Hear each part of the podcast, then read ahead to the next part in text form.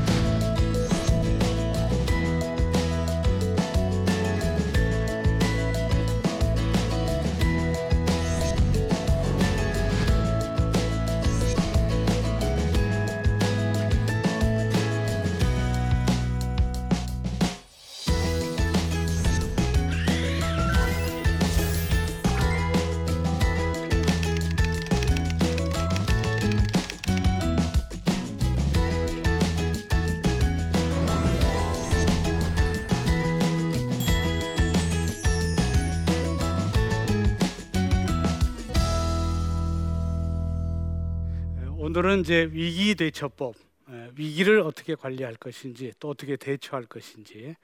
지금 현대는 정보화 사회라 정보의 그 전달 속도가 빛의 속도로 상당히 빨리 나가기 때문에 일단 어떤 위기가 오면 위기도 빛의 속도로 퍼집니다. 그래서 특히 이 정보화 사회에 있어서의 위기란 무엇인지 위기란 말이 사실은 그리스에서 나온 말인데 위기는 예, 생사의 갈림길에 있는 경우를 위기라고 그래요. crisis 위기. 그러니까 위기란 것은 두 갈래 길에서 이쪽 길로 가면 가면 살고 일로 가면 죽습니다. 그러니까 일로 갈 것인가 일로 갈 것인가 그게 이제 위기예요. 근데 한자로 위기도 똑같아요. 서양의 위기처럼 한자의 위기도 위는 위태로울 위자고 기는 기회 기자예요. 그러니까 위기는 언제나 위태로워서 나쁜 것만은 아니에요. 기회가 되는 수도 있죠, 그게. 그래서 이 위기일 때는 어떻게 할 것이냐. 근데 문제는 이 작은 차이로 큰 위기가 올 수 있는 거예요. 근데 정보화 시대에는 특히나 이 작은 차이가 빨리 퍼지기 때문에 이 작은 차이가 쓰나미로 바뀌는데 얼마 안 걸려요, 시간이.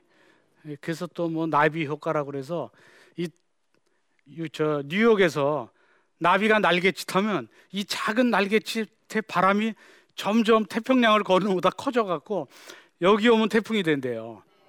그러니까 그 원천적으로 위기의 원인을 제거해야 되는 거예요. 그래서 위기 관리법 중에는 두 가지가 있는데 하나는 리스크 communication이라고 그래. 그 risk communication이라는 건 뭐냐면 위기가 될 만한 거를 소통에 의해서 사전에 제거하는 거예요. 고부 갈등이 있다 그러면 고부 갈등으로 인해서 이혼의 위기가 되기 전에 미리 남편하고도 이 communication하고 고부 간에도 하고 그래서 소통을 하고 대화를 통해서 무엇 무엇이 문제인지를 서로 다 해결해서 결국 문제를 푸는 것이죠. 뭐 국가 간의 문제도 그렇고 또 전 세계적인 문제도 그렇고 위기를 풀기 위해서는 이런 소통에 의해서 푸는 것들이 이제 이른바 대화로 푸는 것이죠. 그래서 리스크 커뮤니케이션이 상당히 이제 중요하죠. 근데 리스크 커뮤니케이션에서 제일 중요한 문제는 뭐냐면 대화가 안 되는 이유는 서로 자기 주장만 하니까 대화가 안 되는 거예요. 양보를 안 하니까 그, 그 아주 유명한 그 스승이 있었어요. 큰 스승이 있는데 제자 한 명을 키웠는데 스승보다 더 크게 될 정도로 굉장히 박학다식하고 하나를 가리키면 열을 아는데 너무 똑똑하니까 이 그릇이 작은 거예요. 그래갖고 뭐 무슨 일이 있으면 그걸 일일이 따지고 막 그러는 거예요. 사실은 뭐 정치 얘기를 여기서 할 건 아니지만 어느 분이 정치를 이렇게 얘기했어요. 정치 어떻게 하느냐 그랬더니 정치는 대박에 담긴 된장을 바가지로 푸듯 하라 이런 거예요. 여러분 대박 아시죠? 대박. 네모 반듯하게 생겼잖아요. 거기 바가 거기에 저 된장을 담고 바가지는 둥그렇죠. 그걸 퍼봐요. 그러면 귀탱이는 안 퍼지잖아요. 그러니까 그건 냉기라는 뜻이죠. 정치도. 근데 그걸 손가락으로 다 부벼 파버리면 그 정치가 안 되는 거예요. 그 생활 정치라는 게 있어요. 국가 국회에서 하는 정치 말고 고부 간의 갈등 이것도 정치인데 그걸 대박에 담긴 된장을 둥근 바가지로 푸듯해야지. 그거를 정말 풀면 그러면 이제 갈등이 증폭되는 거죠. 더 그냥 이렇게 똑똑한 제자가 있는데 얘가 꼭 정말 바가지를 푸듯해야 되는데 그걸 일일이 똑똑하니까 그래서 안 되겠다 싶어 갖고 제자를 데리고 이 소금을 한 사발 들고 오고 빈 사발 하나 하고 두 개를 들고 따라오라고 그랬어요. 호숫가로 가가지고 호수물을 퍼라 펐어요. 그리고 저 소금 한 주먹을 거기다 넣으라고 그랬어요. 쥐었고 마시라고. 그게 벌써 찡그리는도 왜 찡그리느냐? 그때 짤 것 같아서 찡그린데 맛보지도 않고 어떻게 짜냐? 맛봐라. 이제 그걸 마시니까 어떠냐? 짜대. 그래서 자기는 이거 짜는 거 다 안다 이거예요. 그래서 다시 그 다음에는 이제 또 한 줌을 호수 맑은 호수니까 거기다 뿌리라고 그랬어요. 그랬더니 소금이 밑으로 쫙 깔아앉았잖아요. 자 사발로 한번 떠서 먹어라 그랬더니 또 마시더니 맛이 어떠냐 했더니 아 맛이 달고 좋대요. 똑같이 네가 한 주먹에 소금을 넣었는데 왜 아까는 짰는데 지금은 짜지 않고 맛이 다느냐? 그랬더니 아 아까는 그릇이 자꾸 이거는 호수니까 그 논리적으로는 다 아는 거예요. 그 그래서 이 소금이라는 것이 고통이다 말하자면 이게 위기고 기회고 반찬해 놓으면 간 맞지만 그냥 갖고 있으면 이게 인생의 고통이랄 수도 있는데 네 그릇이 사발만 하니까 이 고통을 참지 못하는 것이고 네 그릇이 호수만 하면 그것을 모두 포용을 한다. 그렇게 되면 네 그 넓은 포용력으로 온 세상 사람들한테 네가 하고자 하는 얘기들을 전달할 수 있는데 네가 아무리 훌륭한 말을 해도 그 그릇을 가지고 누구를 포용하겠느냐 이렇게 가르쳐 줬어요. 지금부터 네 그릇을 키우도록 노력해라. 그래갖고 그 제자가 그릇을 키워서 아주 큰 스승이 됐다고 합니다. 그러니까 사실은 리스크 커뮤니케이션은 전제가 그릇을 키워야 해. 그릇을 그릇을 키우려고 노력해야 돼. 그래서 고부 갈등이 있으면 호수를 생각하세요. 호수에다가 소금을 넣었다. 아, 내가 이게 사발만 하니까 이 고부 갈등이 있구나. 이 그릇을 키워야지 돼. 그러니까 리스크 커뮤니케이션을 한다는 것은 그릇을 키워야 되니까 그 점에 대해서 아 그런 그릇을 키우겠다. 그러면 실천을 하세요. 실천을 실천을 하고 석 달만 습관을 하면 자동적으로 그릇이 커집니다. 점점 그리고 한 번 커지기 시작하면 더 커져요. 그릇이. 그러니까 그 리스크 커뮤니케이션을 잘 하기 위해서 그릇을 키우셔야 되고 두 번째는 그런 커뮤니케이션을 내 그릇이 작아서 난 도저히 못한다 그래갖고 리스크가 생겼어요. 그럴 때는 management를 해야 돼. management는 뭐냐면 그 변호사가 하는 일들이 말하자면 risk management예요. 무슨 사고가 생겼다. 뭐 누구한테 돈을 빌려줬는데 돈을 안 갚는다. 그러면 이미 문제가 생겼잖아요. 법적 갈등. 그럼 그걸 해결해 주는 게 변호사. 그러니까 변호사는 대부분 risk management를 많이 하고 근데 변호사가 때때로 risk communication도 하는 게 돈 빌려줄 때 미리 와서 이거 돈 빌려줬다 못 받으면 어떻게 해요? 그럼 아 그럼 담보를 잡든지 계약서를 매 어떻게 하든지 그걸 미리 다 가르쳐 주죠. 이건 이른바 risk communication에 의해서 risk를 줄여 준 거예요. 그걸 예방법학이라고 그래. 그러니까 사실은 예방법학을 해놓으면은 risk management를 할 필요가 없죠. 근데 예방법학 하면 돈 드니까 아, 문제가 뭐 생기겠어? 이러다가 이제 더 큰 돈이 드는 거죠. risk management를 하게 되니까. 근데 이 risk management 중에는 몇 가지가 있냐면 첫 번째는 risk가 많이 있는 게 이 SNS 시대에 제일 많은 게 루머예요. 여러분들도 뒷담화 같은 거 뭐 교회 뭐에선 많잖아요. 이 루머를 그냥 놔두면 굉장히 힘들어져요. 그 SNS 시대 너무 빨리 퍼지기 때문에 그리고 여기에 있던 루머가 미국까지 퍼지는데 옛날엔 1년 걸렸거든요. 지금은 클릭하면 넘어가요. 그 전 세계로 퍼지는데 하루도 안 걸려요. 그래서 루머 그 우리나라에 어느 여배우가 있었는데 이 여배우가 무슨 뭐 프라 뭐 아프리카 대통령이 왔는데 그 대통령의 흑인 아이를 낳았다는 거예요. 온 세상에 퍼졌어요. 근데 그 배우는 하도 같지 않은 얘기니까 그냥 놔뒀어요. 지금도 그게 진짜인 줄 알아요. 그래서 지금은 특히 그 루머 연예인들의 경우에는 연예인은 이제 걸어 다니는 중소기업인 그런 그 소득이 큰그 연예인들도 많기 때문에 저 루머를 그냥 놔두면 무슨 뭐, 뭐 CF라든지 이런 게다 뭐뭐 뭐 출연 이런 게 다 없어지잖아요. 그렇기 때문에 즉각적으로 대응해요. 그다음에 루머가 잘못 이게 됐을 때 그 일로 충격받아서 자살을 하고 극단적 선택하는 그런 연예인도 생겼기 때문에 지금은 저런 루머를 퍼뜨리는 사람에 대해서 형사 고소해서 끝까지 추적해서 처벌했 처벌해요. 근데 예전에는 그래도 팬을 팬 중에 한 사람일 텐데 네티즌을 고소하는 거는 자기 그 이미지에 영향이 있지 않나 그래서 그런 고소 안 했는데 지금은 국민적 공감대가 생겼어요. 반드시 그 고소해서 처벌해. 그래야 루머와 처벌이 같이 언론에 있어야 자기가 할머니가 됐을 때 손녀가 봐도 어 우리 할머니가 이랬네 그래도 그 옆에 보면 거짓말이라 처벌받은 게 있어야 아닌 게나 이것만 있어 버리면 그 나중에라도 그래서 지금 리스크 매니지먼트는 그 저런 루머에 대해서 신속하게 대응을 해야 되고 또 하나 이제 두 번째로 있는 것이 이제 범죄를 결혼 이제 범죄라는 것은 뭐냐면 살다 보면 범죄를 저지르게 돼요. 뭐, 뭐 음주운전 하다가 갑자기 도망가기도 하잖아요. 정상적이면 도망가지 않는데 근데 이런 식으로 자기도 모르게 당황해서 범죄도 저지를 수도 있고 그런 일은 있을 수 있죠. 그런데 SNS 시대에는 범죄를 저지르면 죄만큼 처벌받으면 돼요. 근데 그거를 피하려고 하다 보면 작게 처벌받을 걸 어마어마하게 처벌받아요. 그게 왜 그러냐면 지금 SNS 시대가 돼서 그래. 그, 그 일례로 여러분 ramp return이라고 땅콩 회항 사건 알죠?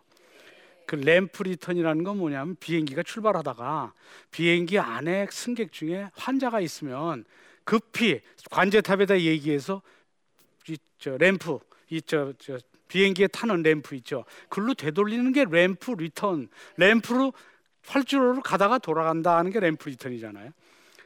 근데 이제 그, 그 항공사의 그 부사장이 자기가 차를 탔는데 승무원이 마카다미아라고 그 땅콩 고급 땅콩이 있는데 그걸 봉지 때 봉지째 주니까 막 화가 난 거예요. 아니 이 오노인 나한테까지 이렇게 봉지째 주면 그러면 이게 정말 다른 항공사랑 경쟁이 심한데 그러면 이 주인 의식이 없는 거 아니냐. 그러니까 막 화를 내고 화를 내다 보니까 너무 화를 내서 비행기 돌리라 그래 갖고 막 내리라 그러고 막 이러다 보니까 이제 램프 있던 사건이 일어났어요. 물론 이제 부사장도 암만 화가 나도 그러면 나중에 얘기를 하면 됐, 됐지. 그리고 땅콩도 봉지째 주는 게 또 매뉴얼이 맞대. 그게 더 깨끗하다고 그래서. 근데 그 당시에는 어쨌든 이렇게 닦아서 이렇게 그저 접시에다 줘야 되는 거라고 생각했겠죠. 물론 그렇다고 그래도 나중에 해야 되는데 그렇게 하다 보니까 문제는 사실은 그건 하나의 해프닝이에요. 너무 열심히 자기 주인 의식을 갖고 하다 보면 그럴 수 있겠다고 이해할지도 몰라요. 문제는 그 다음이 문제인 거예요. 그게 문제가 되고 나서 그 램프 리턴에 대한 사과를 했으면 해프닝이 됐을 텐데 사과를 안 한 거예요. 사실은 뭐 이렇다 그러고 사과하는 게 진정성도 좀 안 보이고 그래서 일주일쯤 지났을 때 정말 진심으로 사과하고 사표 쓰고 막 이랬죠. 근데 SNS 시대에는 시대 정신이라는 게 있어요. 시대 정신은 언제나 있죠. 시대 정신은 그 시대에 그 사는 사람들의 마음이 가는 길이 시대 정신이에요. 여기에도 시대 정신이 있어요. 여러분들의 마음이 가는 길이 있어요. 그 여러분들이 가는 마음이 가는 길을 이해하고 그 길에 맞춘 이야기를 하지 않으면 여기 있는 분들 다 하품하고 쫄아요.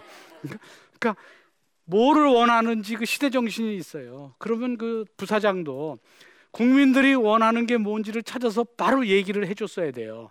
근데 그 얘기를 해줬는데 일주일 후에 해준 거예요. SNS 시대의 일주일은 굉장히 큰 거예요.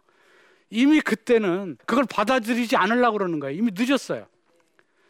그 뉴욕에 경찰이 있는데 기마 경찰 그 뉴욕 공원에 개를 데리고 가면 안 되는 데가 어디 있었대요. 근데 어떤 사람이 개를 데리고 가다 기마 경찰한테 걸렸어요. 근데 애기도 있고 그러니까 아 이거 잘못했다고 다시는 안 하겠다고 얘기를 하니까 기마 경찰이 잘못했다고 하니까 뭐내 네 개인데 데려오면 어때? 그럼 딱 뭐 딱지 띄었겠죠. 만 잘못했다고 하니까 그럼 다음에는 딱 지칠 테니까 하지 말라고 그랬어요. 두 번째 또 깜빡 잊고 또 데리고 갔는데 김학 경찰 딱 보니까 멀리서 오는 거예요. 또 근데 이 사람이 도망가질 않고 딱 오자마자 아, 내 딱지 띄겠다. 아, 아, 내가 정말 나쁜 놈이다고. 내가 이게 그 저 지난번에도 약속했는데 정말 미안하다고 막 그러니까 김하 경찰이 김하 경찰이라는 건 권위가 있잖아요. 그 사람 딱 뛰는 사람이잖아요. 상대 뛰겠다. 그러면 상대가 안 뛰겠다 그래 뭐냐고 싸워서 뛰고 싶은데 뛰려고 그러니까 뛰겠어. 잘못했습니다. 그러면 권위를 행사할 수가 없잖아요. 그 재미가 없어진 거예요. 그러니까 이 사람이 그럼 이번 특별히 용서해 주니까 다음엔 그러지 마시오. 이제 그게 이제 이 사람 시대 정신 잘 읽은 거예요.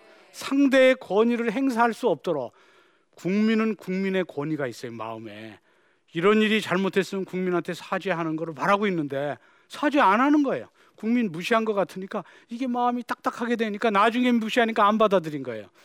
그래서 이 지금은 시대를 마켓으로 따지면 마켓 1.0 시대, 2, 3, 2.0, 3.0 지금은 마켓 3.0 시대라고 그래요. 이게 뭐냐면 마켓 1.0이라는 건 뭐냐면 규모의 경제로 생산자 중심이에요.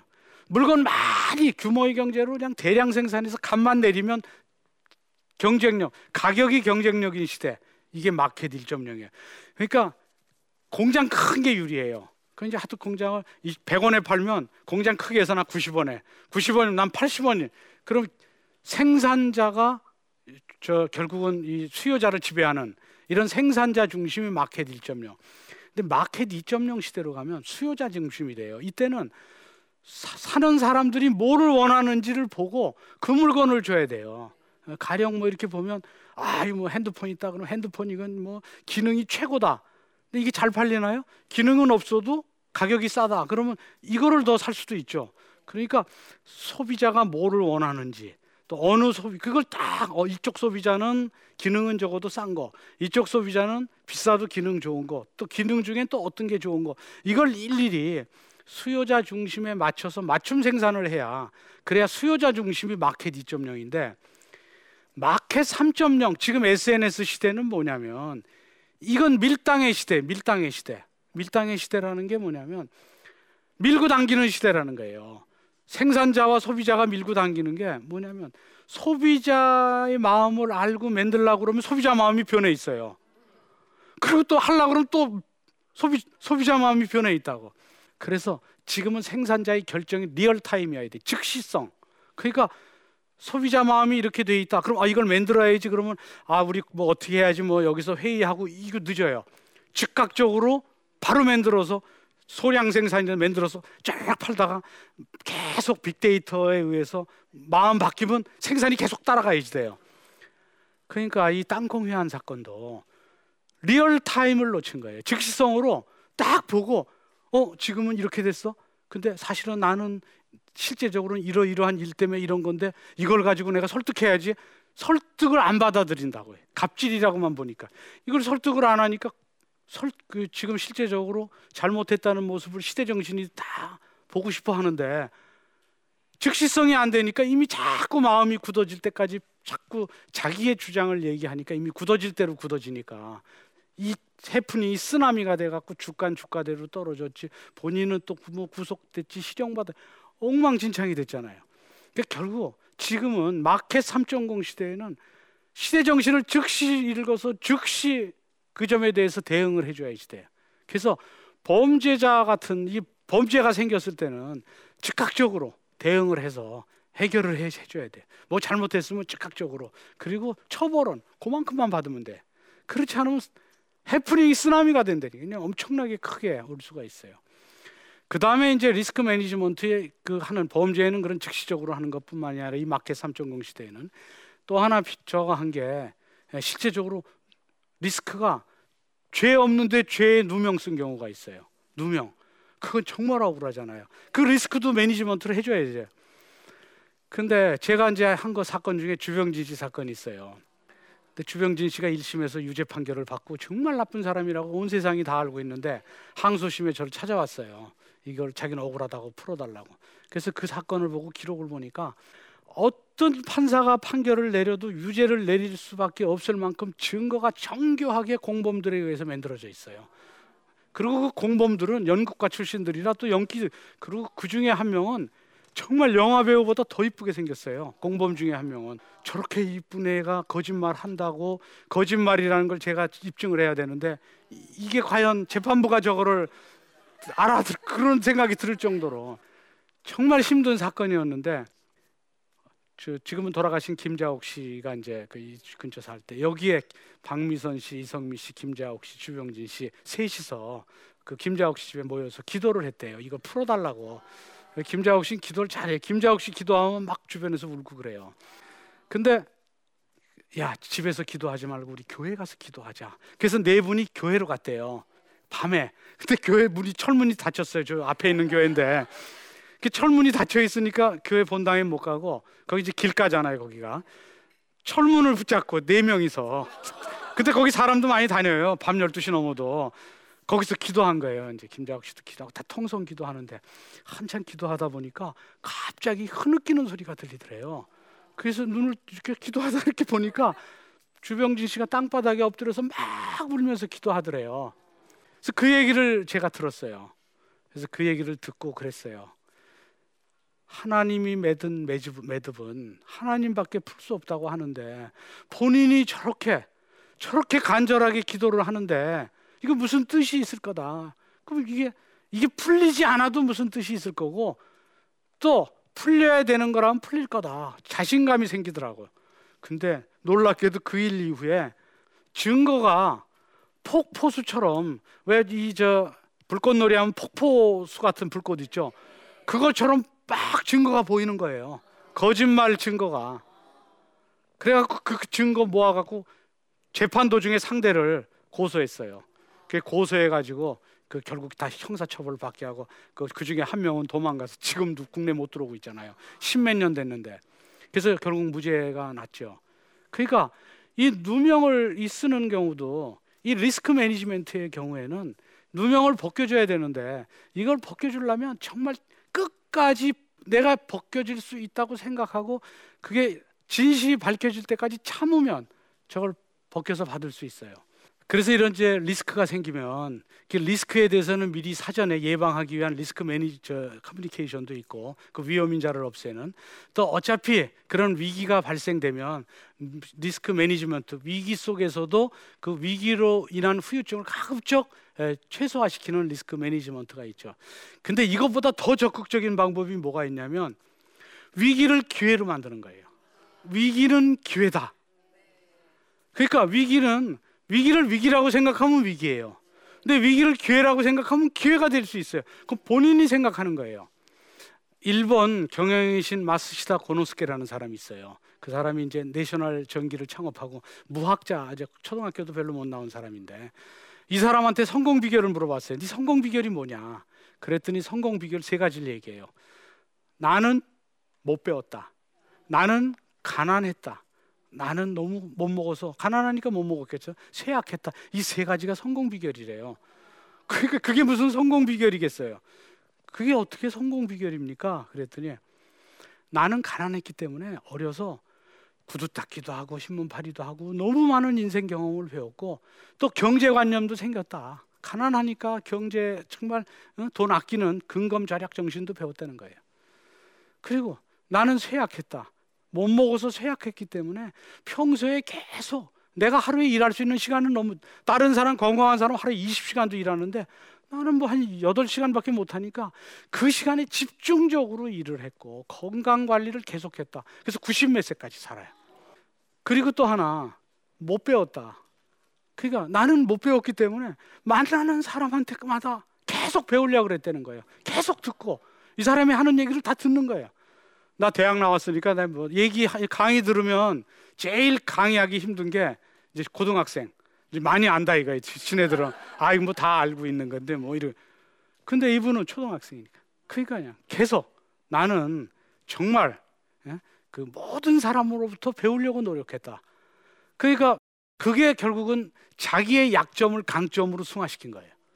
그래서 일본에서 경영의 신이라는 그런 뭐 세계 20대 기업인가 거기까지도 들어갔고 뭐 계열사도 뭐, 뭐 7, 80개나 되고 뭐 직원도 뭐 굉장히 많고 큰 기업을 일으키, 일으켰죠. 그러니까 위기가 오면 리스크 커뮤니케이션에 의해서 그 결국은 그 위기의 인자를 정말 다 없애면서 그릇을 키워요. 그리고 일단 위기가 오면 위기를 가급적 후유증을 최소화하는 매니지먼트를 하고 그리고 또 적극적으로 자기 있는 그대로 내 있는 상황을 이걸 위기라고 생각하지 말고 가난이 위기가 아니잖아요. 아까 보면. 그리고 몸이 쇠약한 것도 위기가 아니고 또 못 배운 것도 위기가 아니고 헬렌 켈러를 보면 삼중고도 위기가 아니에요. 헬렌 켈러가 삼중고가 아니면 그분 하버드 갔을까요? 그분이 뭐 세계적인 위인이 됐을까요? 위기를 기회로 만든 많은 분들이 계시잖아요. 그러나 때때로 위기가 생길 때도 있죠. 그럴 때는 최소화하는 방법을 찾고 또 위기가 왔다고 낙담하지 마시고 위기를 기회로 만드는 너무나 많은 사람들을 봤기 때문에 위기를 기회로 만드는 그런 한번 긍정적 생각도 가져보시기 바랍니다. 여러분들이 오늘 말 오늘 한 이 말이 여러분들 마음속에 불꽃이 돼서 어느 순간에 크게 자라나기를 바라겠습니다. 감사합니다.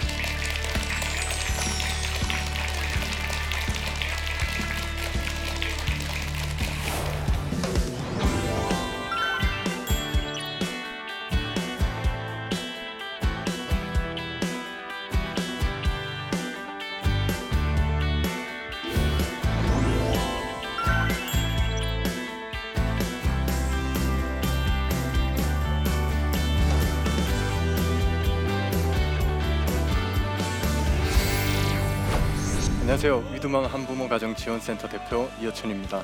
아, 이 땅에는 우리가 알지 못하는 고아와 가부들 그리고 소외된 사람들이 참 많이 있습니다. 지금도 그들은 홀로 싸우면서 힘겹게 살아가고 있습니다.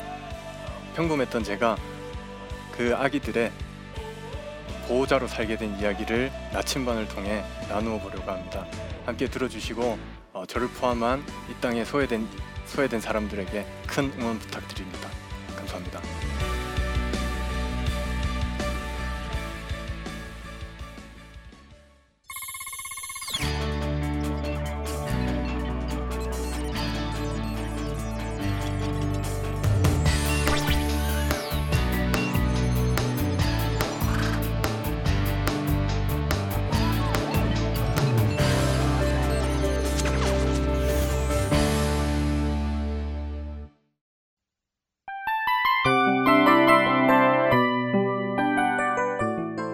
이 프로그램은 청취자 여러분의 소중한 후원으로 제작됩니다.